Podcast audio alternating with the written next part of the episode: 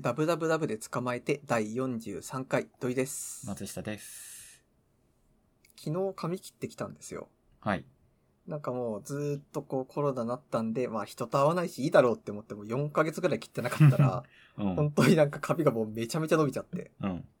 なんかまあイメージとしては、なんか成人ゲームの主人公って髪すごい長いじゃないですか。うーん根元隠れててみたいな。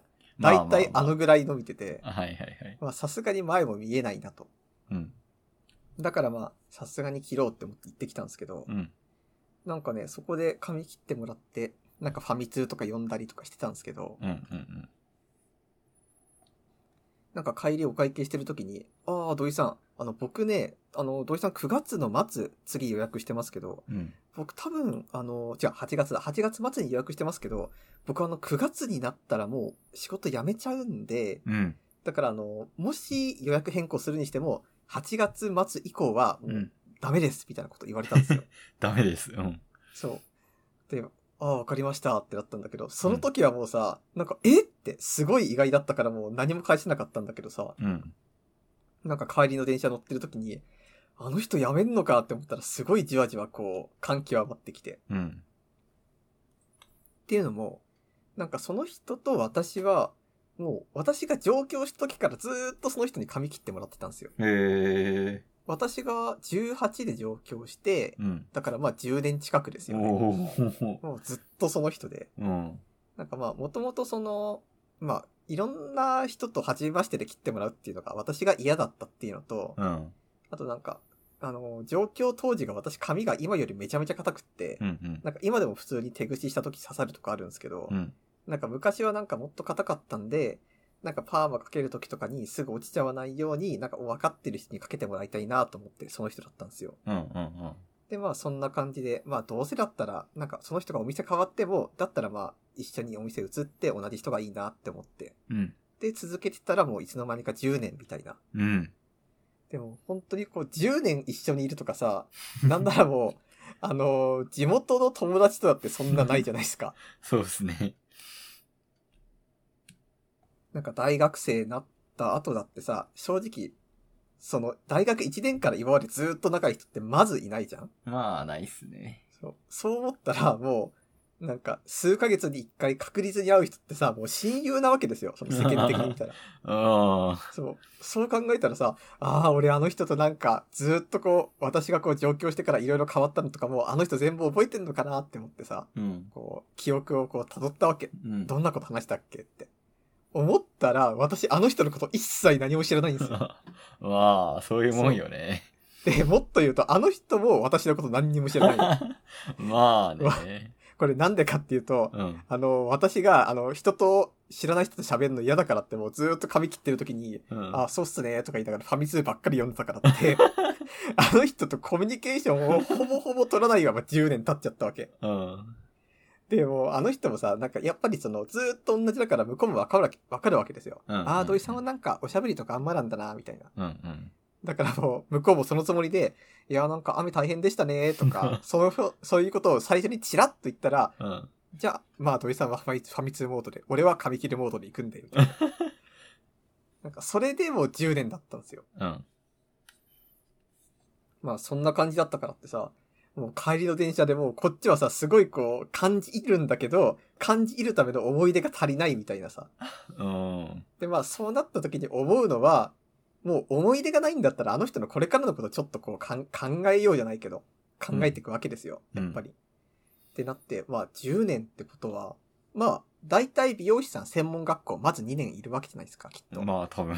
多分、ね。ってことは、まあ、仮に、まあ、そうだったとしたら、多分、まあ、20歳から働き始めて、うん。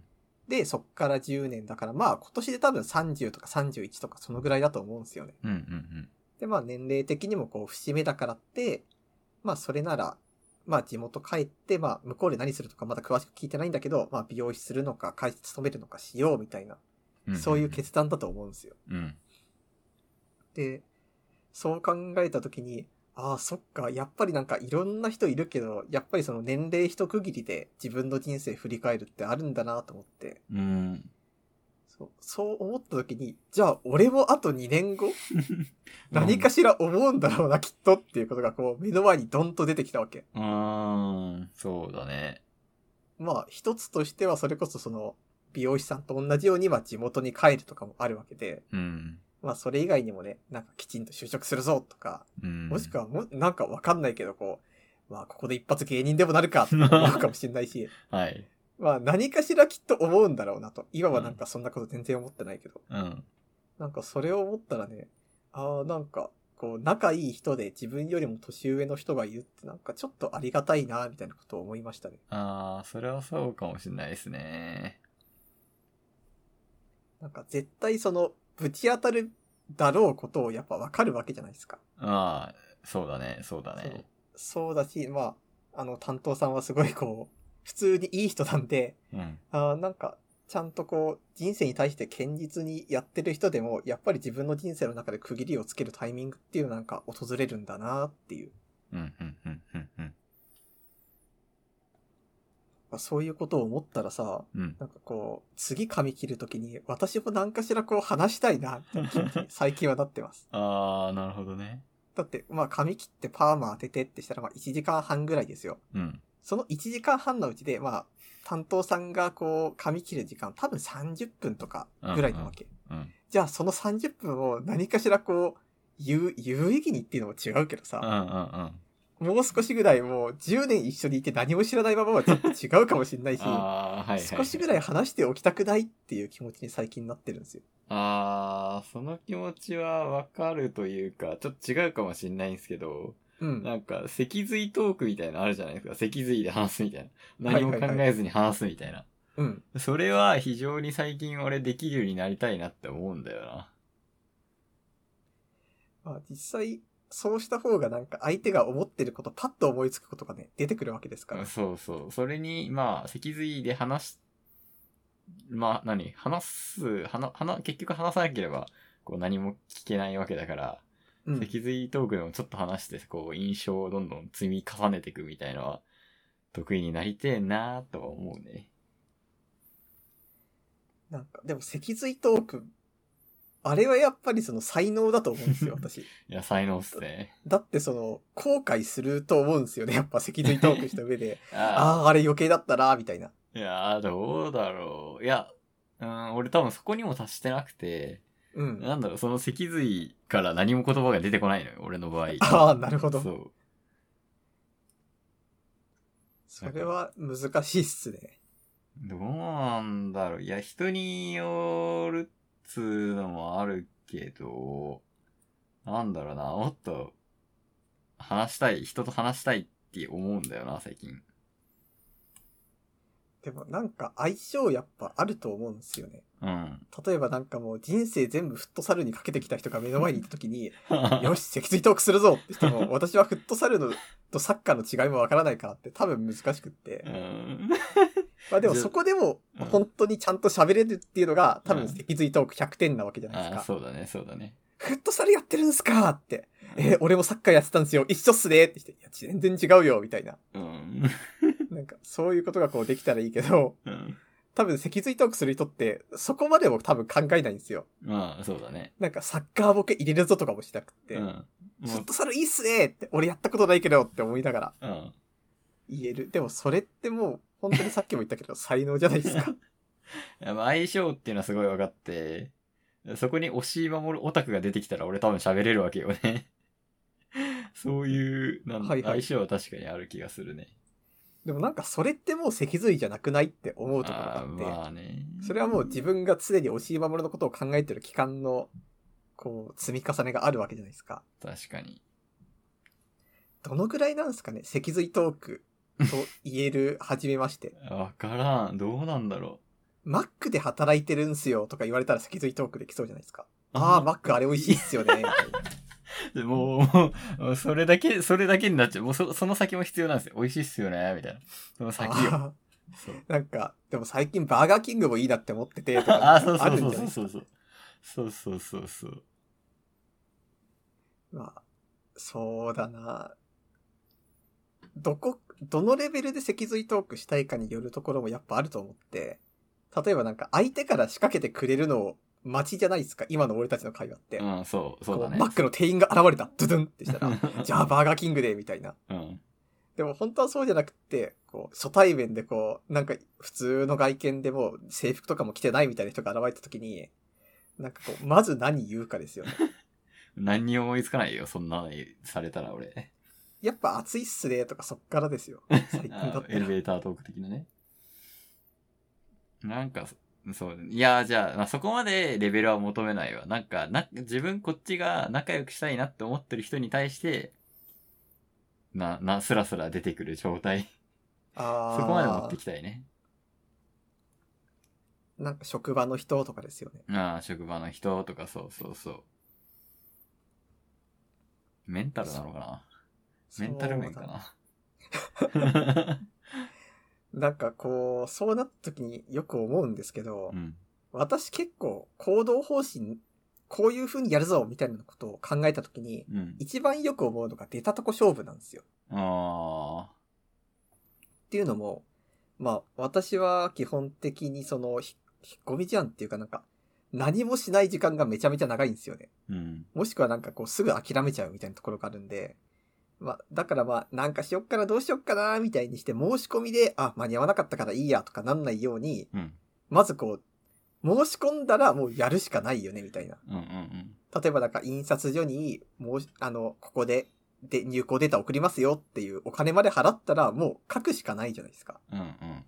なんかそういう感じで、まあとにかくもう締め切りを作る、約束を作るみたいな。そしたらまあ、困るのはこう将来の自分なんだから、うんまあその時また困ろうみたいな。うんうんなんかそういうのを、なんか数年前からやるようになって、でまあそういう感じで、とにかくまず話しかけるうん。ことだと思うんですよね。電気いいっすねみたいに言ってみます。そなんか30秒後の自分が困るのは今関係ないよね、みたいな感じ マジで。困ると思いますよ。あ、いい、いいですね。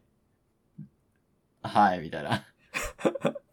いやでも、やっぱその困らないと、うん。こう、うまくいかないくないっていう。まあね、そうなんよ。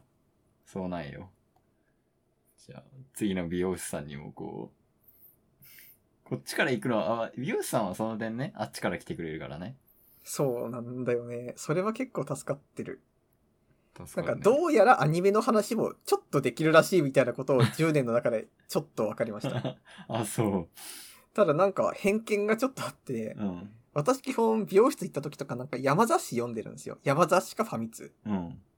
なんだけど、私がなんかその、地域誌みたいなやつを読んでると、うんあれ土井さんそれ、アニメのなんかっすかみたいなこと言ってき て、お前、なんか俺のことを、ただアニメ雑誌を読むだけの人間だとちょっと思って るだろう、みたいな。なるほどね。お客さんにこう寄ってこうカスタマイズしたトークをしてるんで、そうなってるんだと思うんですけど、うん。まあだから、それを逆手には取れますよね。あー向こうは、なる俺のことをアニメ人間だと思ってるんだから、もう、じゃあアニメの話は絶対に向こうも返してくれるわけじゃないですか。 ほどねうん。あーそういう、そういうのいいね。な、何か相手が、そう、アニメージュ持ってたら、おいおいっていう。初対面で。 そう。アニメージュ持ってる人は見ねえけどな、あんま、外で。 会社でとか。むしろなんか、あのーパナソが当たり判定すごい大きい服装をしていくのがいいと思うんですよ。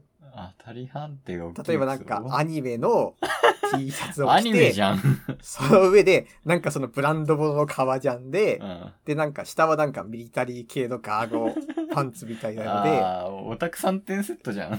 で、 そう。でもなんか、あとはなんか、服装興味ありますよみたいな感じで、こう、ルイ・ヴィトンとか、なんか持って、靴もね、なんかすごいおしゃれなやつ、ドクター・マーチンとか、ドクター・マーチンおしゃれかわかんないけど、うん。履いて、みたいな。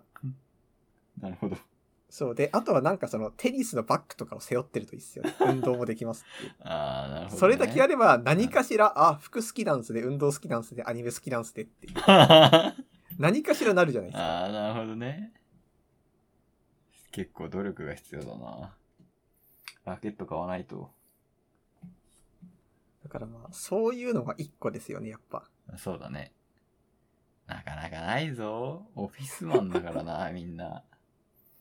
あ、そういえば、逆に聞きたいのが、うん。なんか社会人になってから、全全く初対面の人とうん仕事以外で知り合う機会ってどどのぐらいありましたないよ。ないよ。 ねえだよ。ったらやっぱり気にしなくていいんじゃないですか、それ はそっか、別にいっか。じゃあ、気にしないで。し知ってる人だけど、仕事の話して、いいっす、みたいな。 だるいっすよね、みたいな。ここ案件どう思いますみたいな会話で終わらせていくか。あ、でも私、脊髄トークできなくて一回後悔したことあったのを思い出しました。もう、なんすかなんか友達に、なんか別の友達紹介するみたいに言われた時あったんですよ。うん。なんか俺の地元の友達と、なんかどういう話合いそうだから、一回なんか来てみるって言われて、うん。で、その時、まあ私も出たとこ勝負だって思って行ったんですよ。うん。行ったら、なんか、5人ぐらいいたのかな、その友達グループが。 うん。で、あれって思いのほかいるぞって思いながら、ああ、うん。あーどうもーって言ったらさ、なんか向こうは向こうでなんか話し合ってるんですよ。うん。で、俺もこう、よっしゃ、行ったねーって思って行くんだけど、まあ、いかんせんさ、その、向こうがなんか、向こうグループでの何かしらの問題について話してて、いあーや、うん俺うはん君たちのグループに加わってないから何話したらいいかみたいな感じで。いやーそれはね、不利だよ、それは。みそうんながやっぱ初対面とかじゃないと、めちゃめちゃ不利だと思うわ、それは。なんかその時が確かね、うん。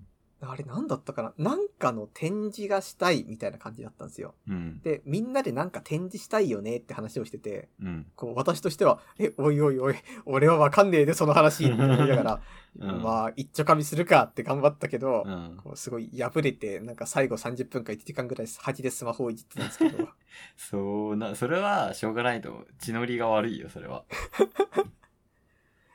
いやー、あれはね、ちょっと苦しかったっすね。お酒が入ったらまだ違ったのかなっていう逃げですけど。 あーまあねそうねだから、脊髄トークっつうか、なんかこう、わけわかんないこと言う才能みたいなのは必要だよな。あー、そうだね。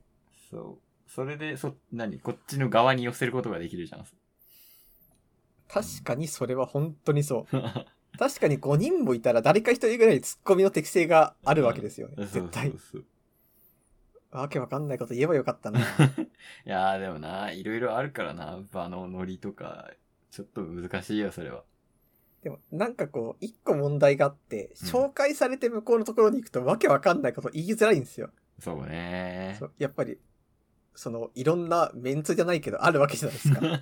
お前に紹介されてるやつすごいわけわかんないことしか言わなかったんですけど、ってなったら、 そう、いや、そう、そのボケみたいのをなんか、ね、ボケる空間みたいのがさ、うん。ね、あるよね。そう、難しいっすね、あれは。いやー難しいわ。今日、まあ、はい、あはい、どうぞ。あの、ちょっと訳あって土井さんには裏でも録音してもらってるんですけど、うん。パソコンの調子がめちゃめめちゃめちゃつがい。APEX やるとき悪いっていう問題があってですね。うんうん。すごい困ってる俺は。まあ、エイペックスランク中で落ちたら、まあ、絶対に何かしら言われますいかや、ら。マジでランク中にチャットとかで落ちるよ、本当に。 ランク中に落ちるし、そう、うんなんかいろいろ試して、な、なんだろう、もう調べていろいろな管理者権限で起動するとか、うんあの、ドライバーをクリーンインストールするとか、うんうん。あの、Apex 自体も再インストールするとか。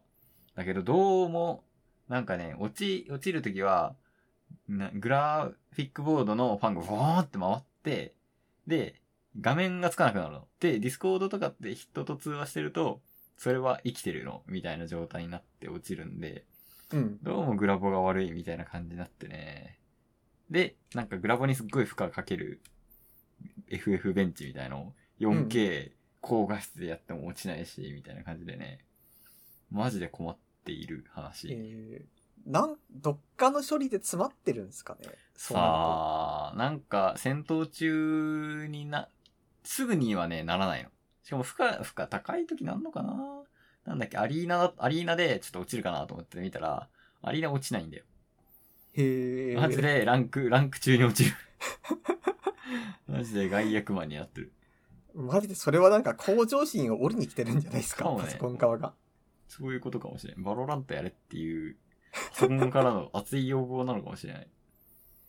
でもなんか話聞いてた限りさ、うんマジで APEX の問題なんですよね。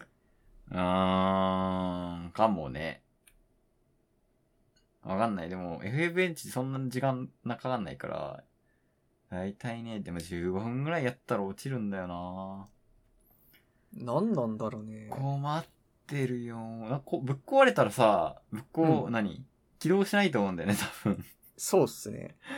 わかん、電力制限とかすればなんのかなとか、うん、わけわからないっていう状態になっている。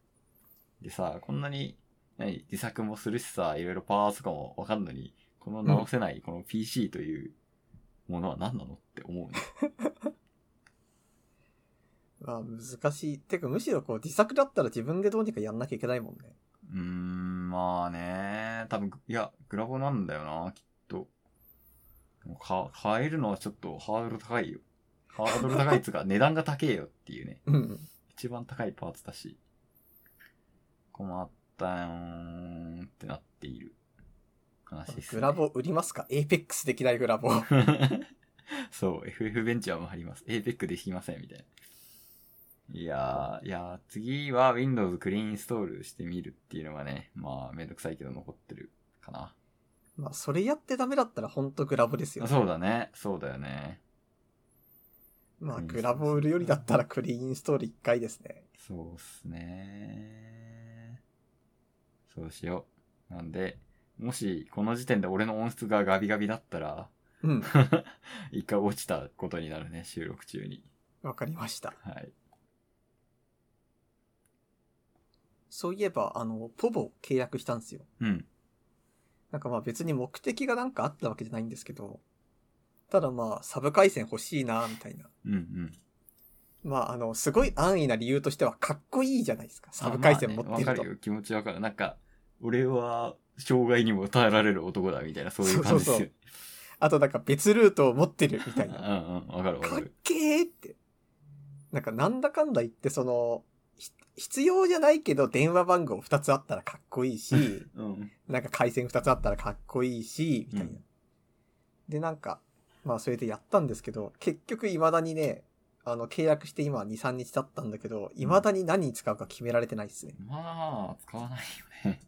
なんか、今考えてる、考えてるっていうか、今やってるのは、うん。ツイッターの電話認証を求められた時に、うんうん。まあじゃあもう一つの回線でするか、みたいな。いやーしちっちゃいな、やることが。そのぐらいしかもうないんですよ、本当に。まあ、まあそうだよね。そういうもんでしょう。携帯2台あって、別々のに挿すとかだったら、なんだろう。俺は、ランニングの時、あの、楽天ミニを、まあ、ランニングって言ってもそんな10キロとかは普通に持ち歩かなくて、30キロとかの時、まあ、やっと、まあ、気持ち持っとくか、みたいな気持ちで持つんですけど、その時はポーボを一応持ってってますね。ああ、いいっすね。そのぐらいっすか、やっぱり。まあまずそのぐい。らいっすよ。あんま、あんまよ。でも、あれじゃないですか、障害とかあった時に、あと地震とか津波とか、そういうのがあった時役立つんじゃないですか。どうなんだろうな。でもなんか、大手3社で落ちたらもうどこもみたいなイメージあると思うんですよ、やっぱ。まあ、どうなんだろう。まあ、地震とか火事だったら、火事は違うか。あれですけど、まあ、この前の KDDI 障害みたいな。ああいうのだったら役立つんじゃないですかね。なんか、私もともと使ってる回線がドコモなんですよ。うん。で、あの、サブで au 回線、あの、契約したんですけうど、ん。なんかこれ多分順番逆だよなって思いまうーす。ん、まあ、まあ変わんないと思うけどなえじゃあもうソフトバンクも落ち ません。LINE も言っときましょうよ。いやー、LINE もなんか普通にお金かかるじゃないですか、月まあ額。 3000円ぐらいかな、そう。そうなるとちょっとね、かっこよさのためにはかけらんないっす。あーまあね、電話番号に2つあると実際めんどくさいしなそうなんですよね。かっこいいかと思ったら別に、なんか何をメインにしますかとか、いちいち設定するじゃないですか。あ、はいはいはい。ちょっと嫌だなっていう。確かにね。え、でも SIM に1個入るんだっけえーっと、私今 Pixel 4a なんですけど、うん。なんか物理と eSIM で一つずつですね。ああ。うーん、なんか、出会い系とかに 登録するために使 えば。嫌、だ。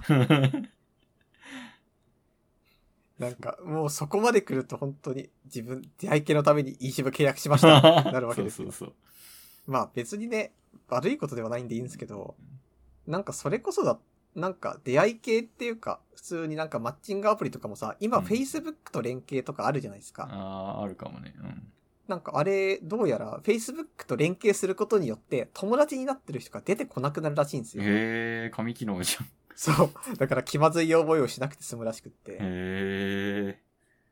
友達出てきたら出てきたで面白いけどな。そういうことじゃないのかどう なな。んだろうな。出てくる友達にもいるから、俺は一番いいパターンを想像するからそう思うんだな。だって例えばさ、まあ、ああいうマッチング系ってさ、多少なりともよく書くわけですよ。うん絶、対。ああ、そっかそっかそっかそっか。そうちょっと、あの、嫌にな ってきたわ。なるほどね。だから、何かしらこう、ちょっと盛るじゃないですか。うん例えもなん、なんだろうな。うん。もうまあ、もう具体的には言わないけまあど。何素敵に書くっていう感じですよね、きっと。そうそう。そうなると、友達とマッチングしたらさ、いや、お前めっちゃ持ってるやん って。なるほ絶ど対ねなるし、なんならその、俺彼女できましたって連れてきた時に、あれお前のマッチングアプリのプロフィールあれってことは、あれ彼女さんこれ知ってんのかなとか、ああ、なるほど思うことにきっとなって、そっか。なんか、やっぱそれを防ぐと思うんですよね、Facebook は。なるほど、ね。まあ、防いだらいいのかっていう話ではあるんですけど。なるほどね。まあでも一番最初のこう、マイナスイメージをこう、省きつつ、それがこう、バレないっていうのはすごいいいことだと思います。いいことよ。まあ、結局人間関係ってその、まあ相手とのこう、許し合いみたいなところがあるじゃないですか。どちらかといえば。まあまあまあまあ、人柄を知るまでのハードルが低くなるのはとても良いことなので、Facebook 認証はいいんじゃないですかね。なるほどね。まあ、ちょっと話移るんですけど、うん Facebook ってやってますえーっとね、アカウントだけ持ってるかなほぼ使ってない。ああやっぱそんな感じですよね。うん。なんか僕もアカウント持ってたんだけど、この間、もういいって消したんですよ。うん。いや、俺も一回消したんだよ。で、うん。なんか Facebook ログインしないとめんどくさすぎて、Facebook ログ、ん ?Facebook ログインしかないやつあるじゃん。ありますそね。れをしたくて Facebook のアカウントを作った。なんかもう、ああいうのがなければ、あんま持ちたくないんですよ。うん。なんかこう、 時々あの、友達人生が来るとやっぱビビるわけで。うん。うんなんかね、一回その、まあ、Facebook 持っとくか、みたいに思ったのが、なんか、んあれは成人式前だったから、なんかのタイミングなんですよね。うん。で、まあ、持って、とりあえず、まあ、知り合い登録して、みたいなやってたんですけど、まあ、成人式でこう、地元に行った時にさ、やっぱりその、折り合いの悪い友人とかっているわけですよ、地元に。まあ、まあね。うん。で、なんか、ああー、この人嫌だなって思ってる人と会った時に、なんか相手がこう、無根でこっちに近づいてきて、肩をドンとぶつけてくるっていうのがあって、ええー、何それ。それが、えーなんかもう、何それって言うとこっちもわかんないんですけど、うん。なんかこう、ちょ、ちょっとした威嚇っていうか、マウントをこう取ってきたわけですよ。なんか動動物物みの たいな感じのマウンティングの仕方じゃないですか、それ。 いやでも本当にそれがあったの。うんで、それがあった時にこう、昔のことがうわーって浮かんできて、あー、これダメだみたいになってうん Facebook の触らんくなったっていうのがあるんですよ。まあ、正しいですだからやよ。っぱっていうか、あんま Facebook、うちらの世代使わなくないですか使わないね。そう。もうちょい上だよね。上、そう。マジでおす。 そう、そう。あれはなんか Facebook の無差別につながるじゃないですか。まあね。そう、だからね、ちょっとこう、そこまでつながりたくないっすっていう。うんうん。つぶやくこともねえしな。いやーでも、そういうことやってるからって地元の友達の結婚とか知らないのかなとも思います。ああ、Facebook があれば知れたと。そう。最近あの、美容師さん Facebook やってるかなってちょっと気になってる。ああ。友達申請しよっかなって。でも申請しても困るよなっていう。どうなんだろうね。うん、まあ確かにね。じゃあ Twitter 知ってますか ?Twitter やってますかああ、 やってるかもしんない。そう。それ、なかなかいいんよな。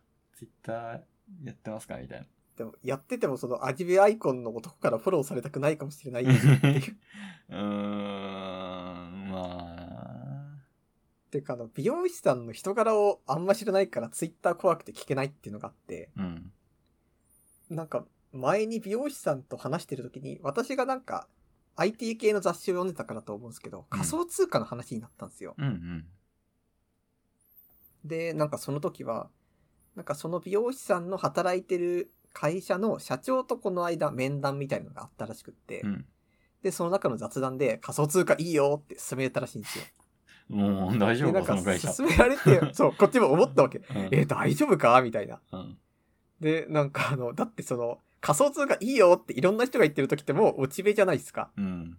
だからやばいなーって思いながら、いやーでも仮想通貨ね、いいって言われたんすよって言われても、うん、でもちょっとあれはわかんないしやめた方がいいんじゃないですかみたいなうん。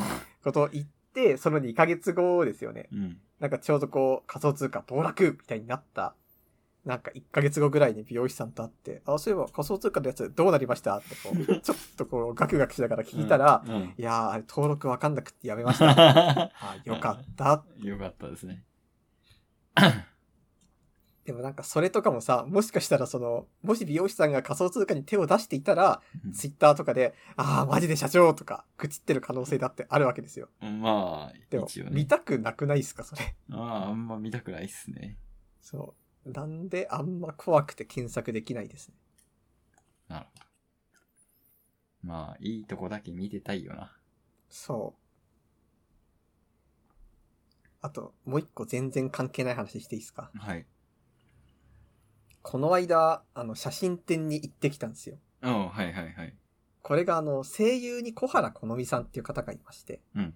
で、その人が、なんかずっと昔からね、あの、ラジオとかで、なんかあの、声以外の表現の方法とかもやってみたいみたいなことをずーっと言ってて、ついに写真展やりますってなって。うん。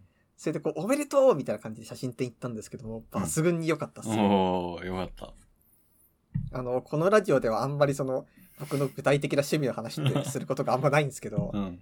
なんかまあ僕はラジオがすごい好きなんですよ。うんうんもう本当に小学生の頃からずーっと聞いてて、まあその時々で聞く人違うんだけど、まあ絶えずやってて、今はこうやってまあラジオ自分でもやってるわけなんですけど、うん。うん。まあ小原さんは最初にラジオで知っても、すごい誠実な方なんですよね。うん印象としてうんう。んなんか悩み相談とかをする時とか、あとは自分の思ってることを話す時とかに、なんかこう、ヘラヘラ流すことがなかったり、うん。うん。なんか茶化して終わらせないで、きちんとこう、なんか言葉をこう考えて話すんですよ。うんうん。なんか、これ以上言うとちょっとなんか大変っていうかなんか、これ以上言うのは多分考える側としても負担になるかもしれないなっていう時に、うん。きちんと自分の言葉で発するっていうのを毎週されてて、うん。なんか正直なことを言うと、まあ、ラジオをやっている、まあ芸能人の方だったら、まあファンの人が聞いてるわけなんだからさ、うんこう、かわすやり方ってたくさんあると思うんですよ。うんうんうん。なんか自分のことを、なんかまあ、話しすぎるのはこう、あんまりっていう人だっているだろうし、うんでもそうなった中で、まあ小原さんちゃんと昔こういうことがあったんだけど、その時こうだったみたいなところまで、きちんとこう、話すべきことを話す分だけ話した上で、こう思いますよってアドバイスをするっていうのをずーっとやってて、うんなんかそれって本当にすごいことなんですよね。うんだってまあ自分のことを話していいことばっかりじゃないっていうのはこう、まあ声優されてるんだから絶対わかるだろうし、うんそれなのにこうそれをずっと続けて、私はそういうことをやる、なんかラジオに真摯な人のことがすごい好きなんですよ、昔から。うんうんうんなんかそれはまあ声優さんに限らず、例えばなんかポッドキャストをやってる、なんかその辺の人のラジオを聞いてる時とかでも、なんかもしくは、なんか芸人さんのラジオを聞いてる時とかでも、ああ、この人今ラジオに誠実にやってるんだな、みたいなのを思うとすごい好きになるんですよ。うんうんうんで、まあ、そういうことをやってる小原さんが、まあ、その人もともと女優さんだったんですよ。うんで、まあ、女優さんやってる中で、じゃあ今度声優に、のお仕事も受けてみようってして、今結構ブレイクされてる方なんですけど、うんうんなんかね、あのーその人が、そういう経緯があるんだけど、そうなったらさ、じゃあそこで写真やります、みたいなことを最初言ったら、うんやっぱりなんだかんだ言って、その、えー、やっぱり女優とかの方が良かったんですかみたいな、思う人もいると思うんですよ、やっぱり。うんうんだってまあ、お前声の仕事じゃないじゃん、みたいな。ああはいはいはいはいまあ、そうなんだけど、でも、ラジオをずっと聞いてるこっちとしては、うんなんていうかこう、小原さんがまず表現の仕事をやりたいっていう言葉をずっと使ってるっていうのを知ってるんですよ。うんうんうんっていうのも、まあ女優の仕事がしたい、声優の仕事がしたいっていうよりも、表現の仕事がしたいとまず思ってたっていうのがあって。うんで、今でもなんか女優と声優をあんまり分けて考えてるっていう風でもなくて、うんうんだからその中で、まあ今は声優として声で表現をすることが好きで、でもなんか言ってしまえば女優だってさ、写真集出すかってしたら出さない人の方が多いわけですよ。まあそうですねだからきっとそういう風に女優として表現をやっていて、今は声で表現をやっていて、で、自分っていうものを使って表現をやりたいから写真もやりたいっていう、うんうん。なんかそういう、なんだろうな、職業として何かを目指すっていうよりも、表現がしたいっていう感情に従った上で行動してるっていうのがわかるから、うんなんかそういう声優なのにとかいうことをこっちも思わないでいられるんですよね。うんうんうん。で、なんでそこまでのことを思わないでいられるかっていうと、これもさっきの話に戻るんですけど、なんかこう、自分のことを話すことに対して誠実なんですよね、うん小原さんは。うん。だからこそ、なんかずっと思ったことがこっちにも伝わるし、伝わるからこそ、なんかそういう声優なのにとかそういうことも思わずに応援できるみたいな。うんで、まあ、そういう風だったから写真集にな、発売してもおめでとうっていう気持ちで、うん。で、まあ、この間行ってきたんですけど、うん。まあ、これで最初の話に戻るんだ けども、うん。抜群に良かった。おー。なん、なんて言うんだろうな。なん、これはなんかすごい言い方が難しいんですけど、うん。まあ、写声優さんが写真集出しますよってなった時に、うん。なんかこう、どんな感じなんだろうなってわかんなかったんですよ。うん。っていうのも、声優イベントって私ほとんど行ったことがないんですよ。人生で多分1回ぐらいしかなくて。うん。だからって、まあ、あの、普通にオタクが、こう、光る棒振って、うわーみたいな、うん。やってるイメージしかなかったから、じゃあ写真展ってどんな感じだって思ったら、うんうん。本当にしっかり写真展なんですよね。うんうん。へえ、確かに気になるな、なんか。なんか、しっかりこう、なんか、ギャラリーさん借りて、で、写真を展示して、なんか写真の購入販売があったり、グッズ売ったりとかもしてるんだけど、うん。なんか一枚一枚の写真がね、なんて言うんだろう。すごいこう、存在感がある、切実な写真が多くって、へえ、うん。なんか可愛らしいものとかそういうのもあったんだけど、なんていうか全体的にその、うきちんと表現しようとしてるものがあるんだろうなっていうのが伝わってくるところにはあったんですよ。うんうんうんうん。っていうのもまあ、これはこのラジオでも何度も言ってるんですけど、やっぱり作品を見るときに自分に引っかかるものがあるかどうかで、うん。作品の個人的な良し悪しって決まると思うんですよ。っそうだね。それは、そてなったときに、私はあの、小原さんの写真集の、写真集はあの、春、夏、秋、冬でテーマが分かれてるんですけど、うんあの、冬のテーマの写真がめちゃめちゃ良かったんですよ、すべて。う。へえ、うん。まあ、どの季節も良かったんだけど、特に良くって。で、その理由が何かっていうと、まあ、多分私が雪国生まれっていうのがあるんですよね。うんうんうん。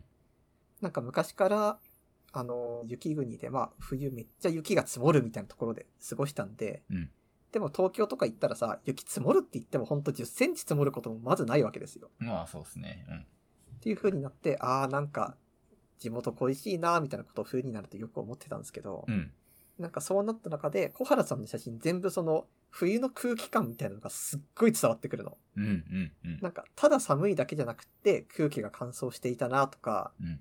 なんかあの、あ、冬の日って、の、なんか、冬で部屋が寒くて、で、空気が乾燥してて、みたいなかん時の、こう、身が締まる感じっていうんですかね。体がこう、寒いんだけど、体が芯まで冷えてる時の感覚みたいなのを写真見てたらなんかすごいこっちまで伝わってきて、おーああ、そういえば私の記憶の中にある冬ってこうだったなっていう。なんかそれを思い起こすことができて、だから本当に行ってよかったんですよ。うん。で、なんかそこまでになった時に、ああ、なんか写真で表現するってこういうことなんだなっていう。結局その、写真家さんってさ、写真撮るときにモデルのある写真ない写真とかあるわけですよね。うんうんうん。そうね。でも、例えばあの、有名な写真家さんの写真見に行こうっていう時にも、じゃあモデルに引っ張られない写真と引っ張られる写真って多分あるんですよ。うんうん。まあこっちの鑑賞の態度にもよるんだと思うんですけど、それにしたってその、まあモデルさんのことをすごい知ってたら、まあその人の、に対する感情とかも絶対出てきてしまうわけだから。うんうんうん。ってなって、じゃあ小原さんの写真どうだっていう。まあ俺小原さんのファンなわけですから。うん。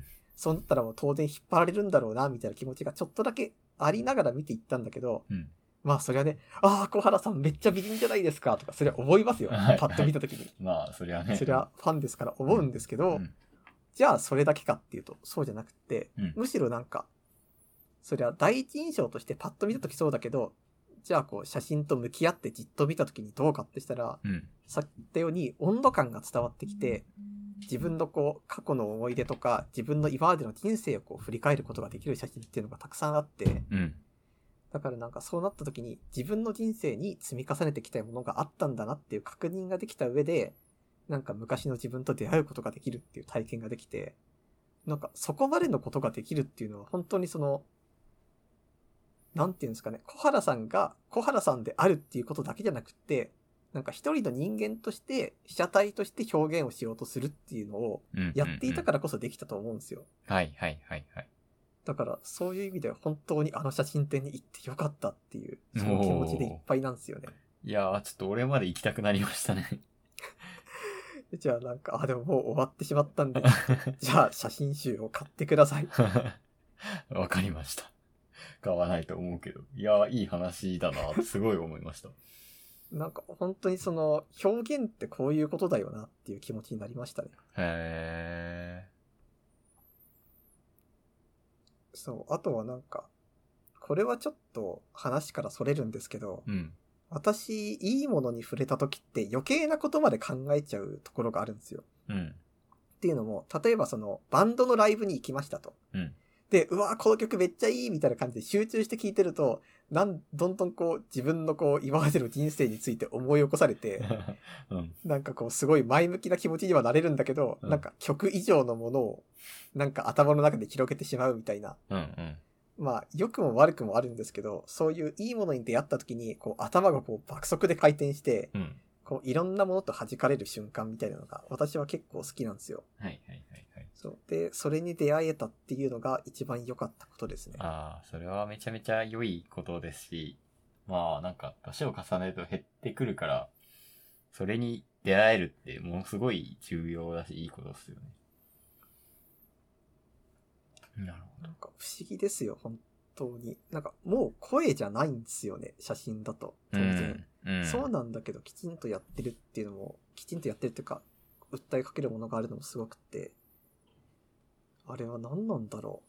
女優さんされてたとかも関係あるのかなうんうん。なんか、時々思うこととして、例えばなんか声優、新人声優さんってさ、うん。例えばあの、最初の頃の写真と事務所が後から更新した最新の写真ってさ、なんか感じが違うん ですよ。あのまあ、あらゆる。芸能人がそうなんですけどね。俳優さんでもそうだしうん、うんミュージシャンでもそうだし。うん。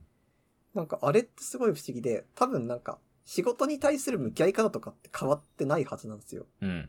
それなのに、ずーっと仕事を続けていく中で、なんか凛々しさっていうかさ、うん。うんなんか迫力みたいなものがこう出てくると思うんですよね。うんうん。で、ああいう風な迫力をまとうのって一体何なんだろうっていう。人目にさらされる現場をこう重ねていくとやっぱり人間そうなるかなってああ思いますね。ー、なるほどな。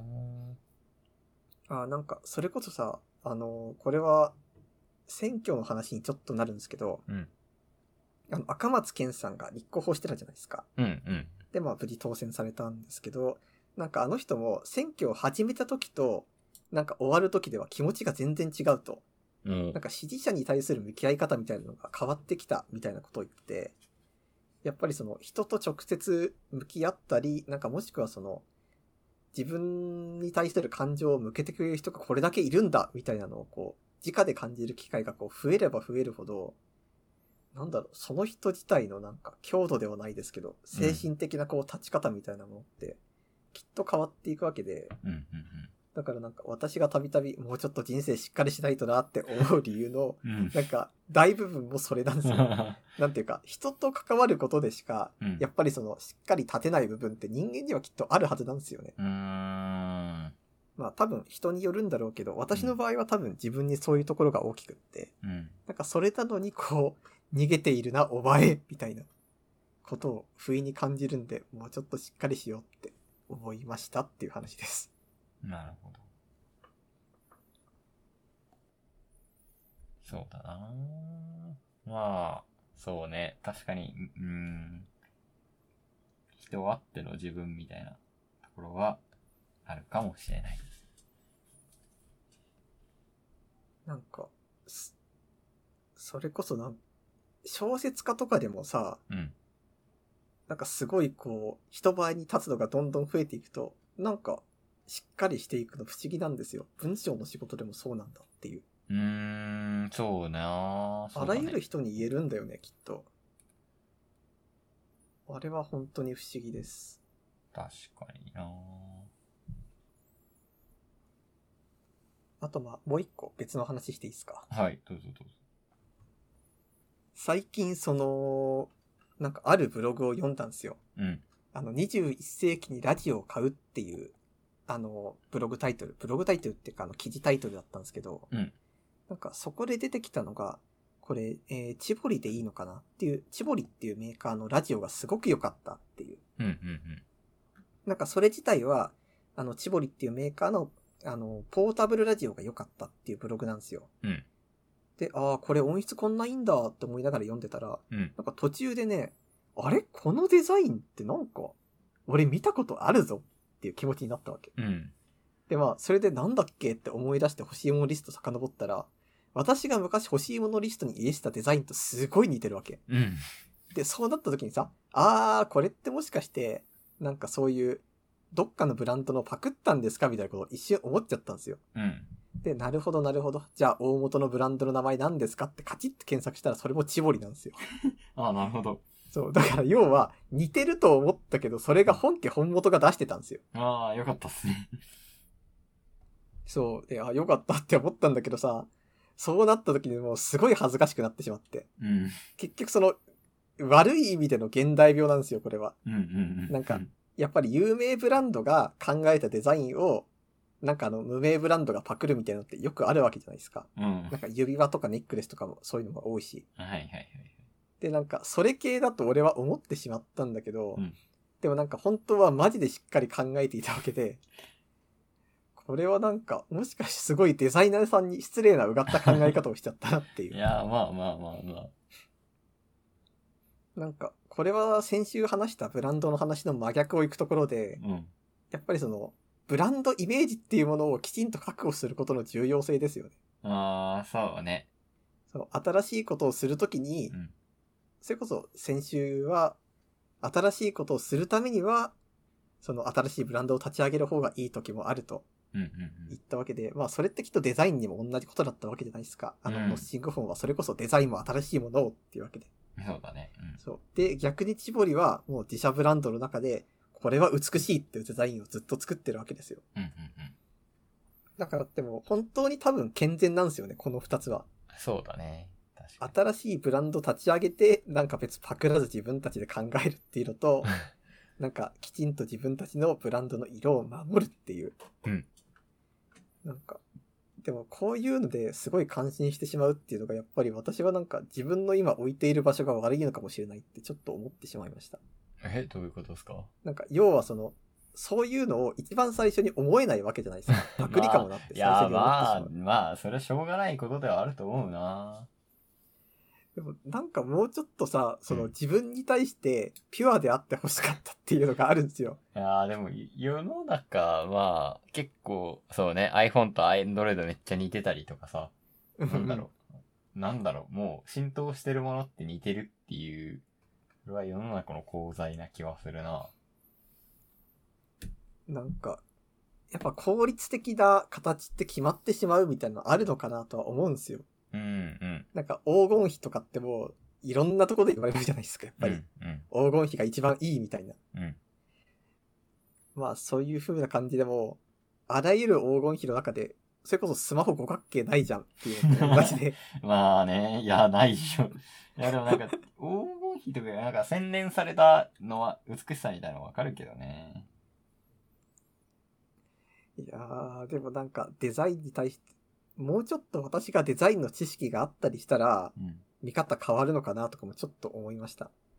そうしたらまず一番最初に思うことがパクリかどうかじゃなくて、 このデザインについてのうんどういうものなんだろうっていうその知識から入れるじゃないですか。いやーまあねいやー関係ない気もするけどなじゃあもうこの感性はもう、あの、良くなる見込みなしですか。うーん、いや、まあ、いいことだと思うしね、パクリかどうか思うっていうのも。そうかななんまあ、かだといいなうん。あの、こう、ん消費者の、あれを備えてますよ。 あれを。消費者、うんか消費者の鏡ですよ、割と。うんじゃあ、そうこれで良しとすることにします。はい。いやーでもね、ラジオすごい欲しくなりましたね。なんかうんもう面白いっすね据え置きラジオみたいなきちんと。いやー、据え置きラジオなー。いや、いいっていうのはわかるんだけど、多分使わないんだよな。まあいいっ実すね際ラジコとか便利だし、そなんか録音するんだったら結局パソコンつけるわけですからね。う、そうね。ラジオなー。アレクサでも聞けるしなでもな、そう、やっぱこぼれ落ちるものがあると信じたいみたいなところがあるんですよー。。まあね、まあ実ね。際にあるかは別として。そうね。まあ、具合によりますね。場合によりますね。そうなん だよなじゃあ、ツイッターは全部モールス信号でしてくださいっていうのは無理なわけじゃないですか。はいはいはい。そう。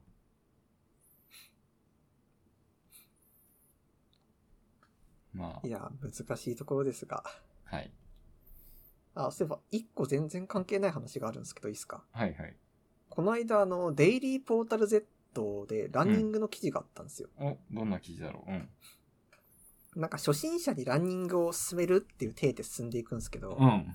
なんか要はランニングめっちゃ好きな人が初心者に、まずこれ揃えなみたいなああ、はいはいはい、はい。ことを言うってやつで、えー、ななんんだかろう。ランニング、そうう、んその中ですごい良かったのが、ランニングの T シャツはメルカリで買うといい。気になるなんで要は、その、うん T シャツってあれ発汗性とか大事じゃないですか。うんでもなんかそういうの専門だと、うんなんかすごい高いものとかもあると。うん。うん。でも、まあ実際初心者にもう T シャツとか高いもの買えって言ってもちょっと無無謀ってかもうもったいないっていう考えもあるんだろうけど、うん。マラソン大会の記念品でもらえるシャツはマラソン用のシャツだと。ああ、そうですね。そうですね。で余りま記念すよね。そうそだからメルカリがいいんだっていう。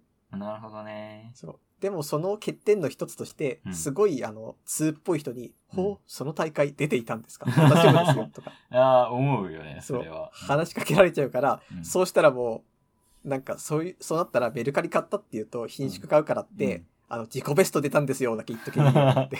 うん。あなんのか最近はあのコロナで開催されなくて T シャツだけ送られてくるみたいなのあるから、何それへえそうもう T シャツだけ作っちゃったから、もうとりあえずこれ送っときますわみたいな感じで、え。大会はなくてもあの T シャツ、それもう結構あるあるです。そうなんだ。はい。そういう言い訳にしてくださ い。なんか、それ読んだ時に、ああ、なんかその、 なんか、いいものを手に入れることによる弊害っていろんなものがあるんだなって思ったんですよ。まあね。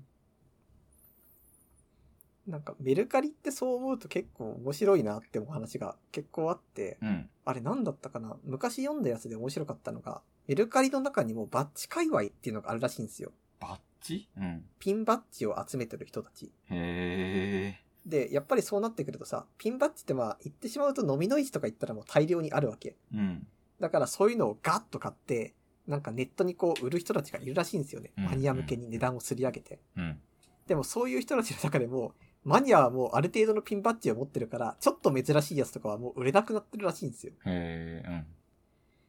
だし、あとはなんか逆に、確か、あの、ヨーロッパの方にメルカリが進出した時に、うん向こうは飲みの市文化がきちんとあるからって、うんあの、逆にあの、インターネットでメルカリがあんま流行らなくて撤退したっていう話があるんですよ。うんうんうんうんうん。だからそういう感じで、結局その、飲みの市に出ている層がめちゃめちゃ多いと、うんなんかああいうインターネット文化、インターネット飲みの市みたいなのって、なんか発展しないってさ、うん。理屈としてはわかるけど、本当かっていう。うんうんうん。なんか、インターネットに毒された人間だからだと思うんですけど、あ なんーかみんなが外に出てきちんとこうも、ものを品定めをすることがネットよりも強いってすごいよなって思い出すんですよね。確かにね。どうなんだろうな。でもなんか、掘り出し物、なんか、ブックオフとかの掘り出し物って多分ないじゃないですか。なんでそうかっすっねていうと、そう,、全部ネットで調べて、ああ、大体の相場感こんぐらいだろってつけうるんかうら。ん。それはある気がするけどな。相場のわからないものってもうないんですよね、きうっと。ーん、もうよっぽどゴミみたいなものか、めっちゃ高くて、まあそれは高いからな。もそれこそなんかあの、骨董商とかのところ行ったらさ、適切な値段が絶対貼られてるわけですよ。うまあそうだね。 じゃあそうすると飲みの市みたいな。飲みの位置か。ででもあれも絶対プロですよね。まあ、そうだね。そうだろうね。ってなると、もう掘り出し物ってこの世からなくなってると思う。うんハンターハンターみたいなね、こう、わかりますあの、行をしてこ う、いいものを見つけれるみたいなのは、ハンターこの世の中にいても、あ、これは、うーん、ね、相場だな、みたいになっちゃうの。そんな世界嫌だな。なんか、その、すべてのものに適正価格がついているんだとしたら、うん。果たしてもうそれは売る場所によってコミュニティが分かれてる以外の意味ってなくないって思います。そうかもね。それこそまあそれはそのれ、で楽しいのかね。まどうなんだあ、楽しいっあの、てか便利なんじゃないですかね。ああ、そうだね。あの、ブックオフって、その、値段のつけられない本あるじゃないですか。古ああ。すぎるよとかで。はい。はいはいはい。でもあれとかもあの古本屋系のサイトだったらすごい値段がつくとかもあるし、この間面白かったのがあれ何だったかなアマゾンでなんか1万円ぐらいかかる昔のうん戦時中のエッセイ本みたいなのがあるんですけど、うんうんうん。なんかそれが古本屋のサイトで見たら、ほんと1000いくらぐらいで買えたんですよね。うん。でも、え、10分の1とか持ってるんですけど、でもそういうのが多分、飲みの市とメルカリの違いなんですよ、きっと。あー、なるほどね。いや、でもそう考えると、あー、どうだろうな。アマゾン中古とかの中古価格とかって、なんか、謎の原理で動いてるなと思うことは確かにあるかもな。そう、実際そうですね。なんか、謎の値動きがある時ってちょっとこう、過去のニュースとか探っちゃいます。うん何やったっけでもそういうのもね、なんか、そういうの楽しいのは別の楽しみ方ではあるんですけど。そうね。 まあでもあれですね、Amazon のあの、値動きわかるやつ、はい拡張機能入れてると、あれ君、セールの時だけ高くしてるね、みたいな。あ最近あれ新しい手法あるみたいですよ。え、あるあののクーポンってあるじゃないですか。うん。あれあなんかいつも出てるなみたいなクーポンあるじゃないですか。500円オフみたいな。るある。あれは、なんか通常、ん通常価格の時は、こう、クーポンで値下げしておいて、うん。そそっから、何割引価格で下げると安く見えるっていうことらしい。えー、なるほどって思っちゃった。えー、すごっ。うんえ、じゃあもうこの世の中にはもう適正価格しかないってことですか 本当に。いやー、そんなこともないけどね。かーえ、なんか、どう、 これもまあ資本主義とはまた別の話なんだけどう、ん。なんだろう、不思議ですよね。本当に。品を、手を変え品を変え、あらゆるところで料金の均等が取れてるわけじゃないですか。不あの神の見えざる手ってやつですよね、きっと。思議だなぁあと、まあ、富士山であ水を高く売るみたいなことですよね。ああ なるほどね。そう。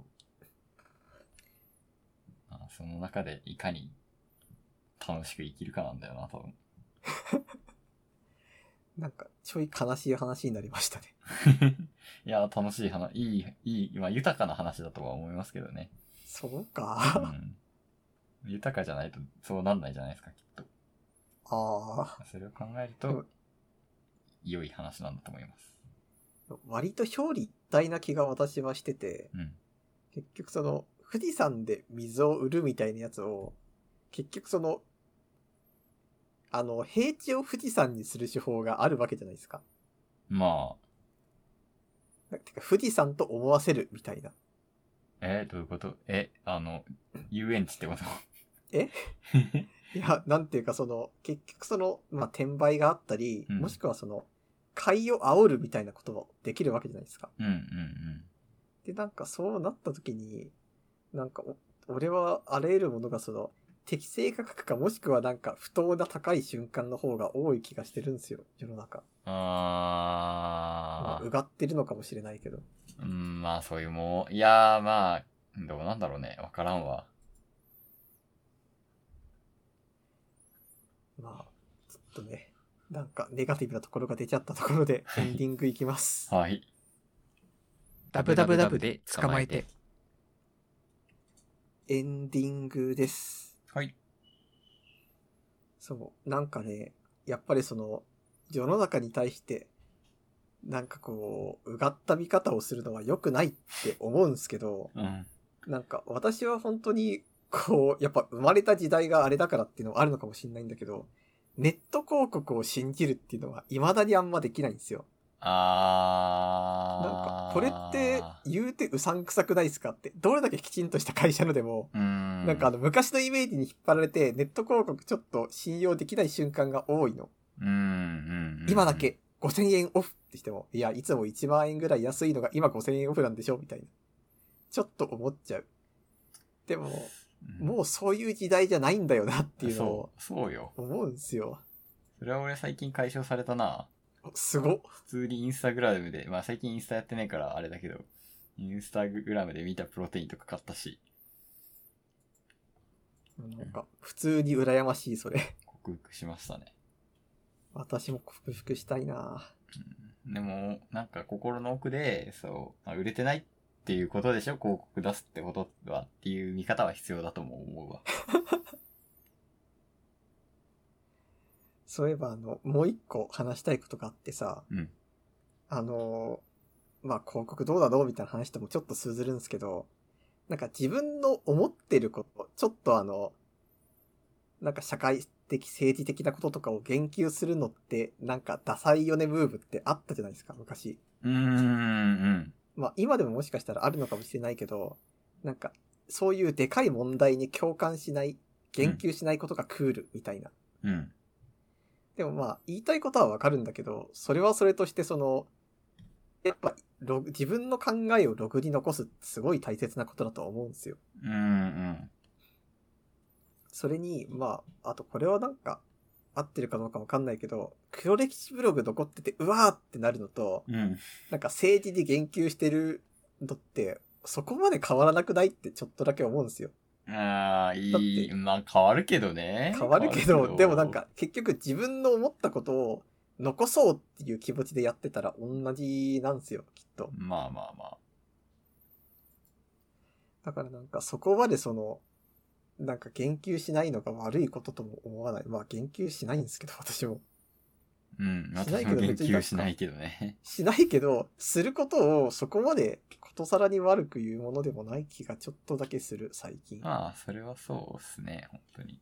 だってあの時俺、は思ってたよな、みたいなのって言葉に残さないと一切わからなくなっていきますから。うーん、そうね。なんか。それこそ難しいな、のそれは。事実を覚えているのと感情を覚えているのって別だと思うんですよ。うん、うん。だからなんか最終的にその昔こういうことがあったよなの時に、その時俺がどう思ったかっていうのは、今の自分から見てもう一回感情を遡ることになるわけじゃん。うん。でもそうすると今の自分のバイアスが絶対かかるから、あの時俺あれにめっちゃ怒ってたよな、いやーはっはっは、みたいなことうをんちょっと思ってしまうと思うの。うん。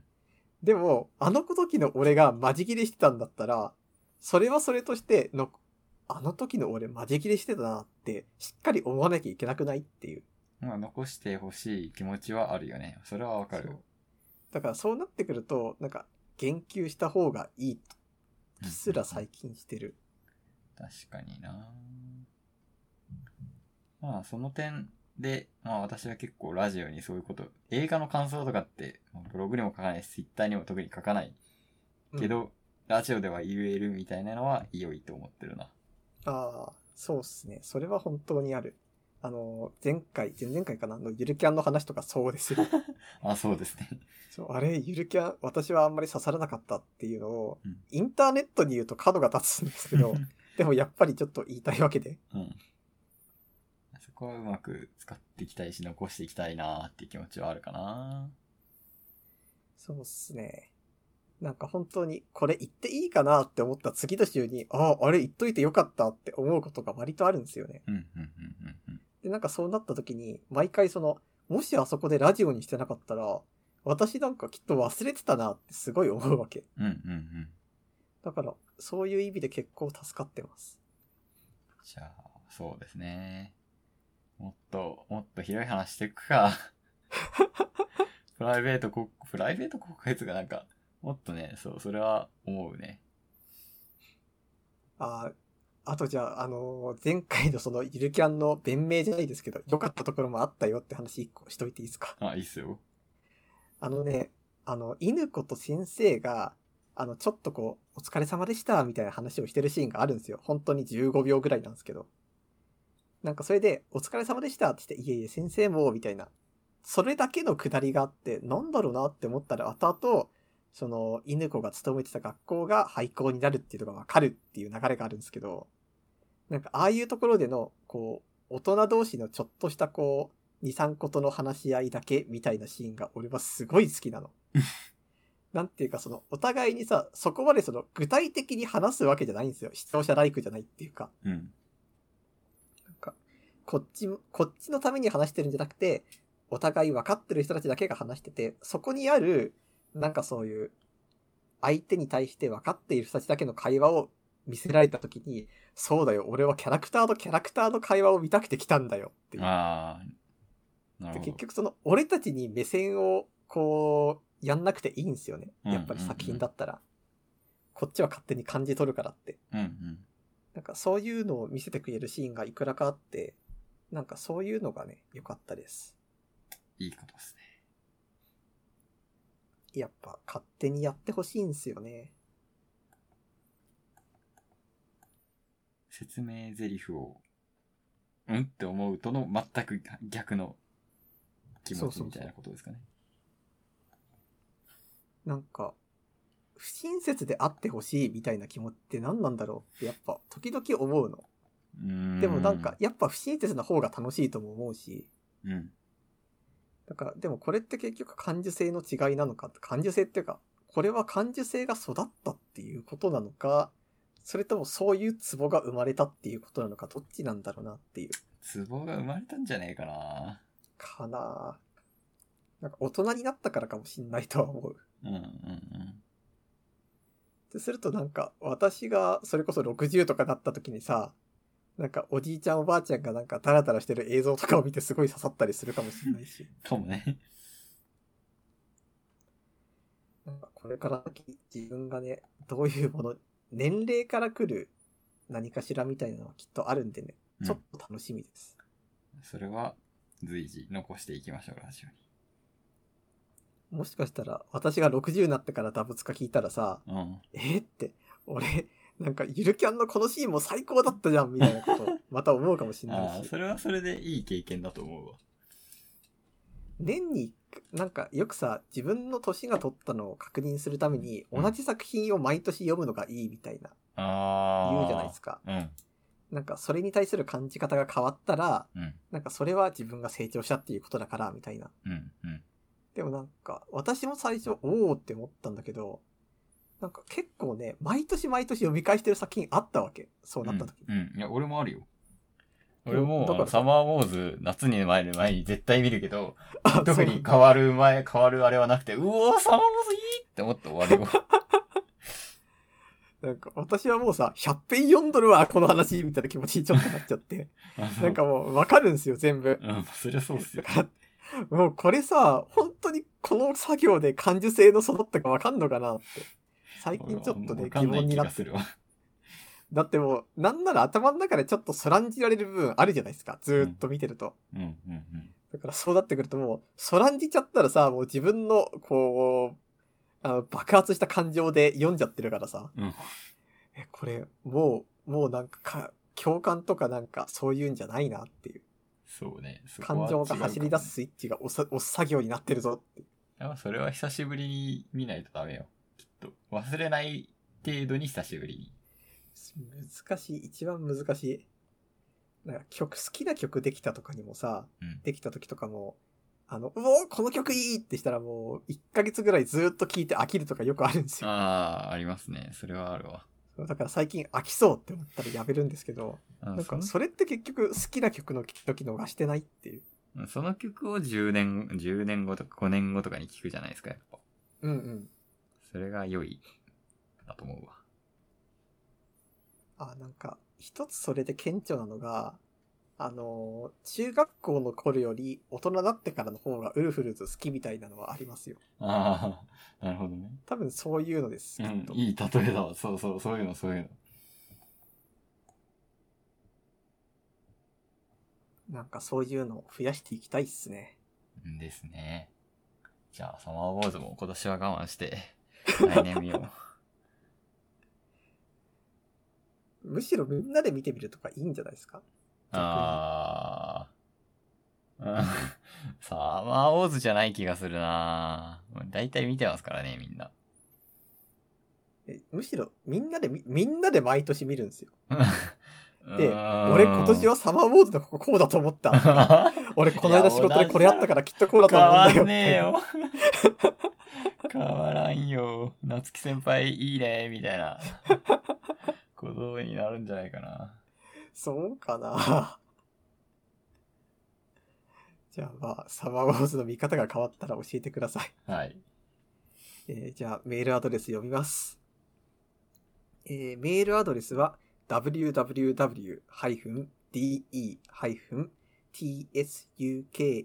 www-de-tsukmaete アットマーク google-groups.com です。はい。えーホームページの方からもね、メールあるんで、まあコピペでも何でもいいのでメール送ってください。お願いします。はい。そんなわけで、えー次回はまた2週間後ですね。はい。じゃあ今週もありがとうございました。ありがとうございました。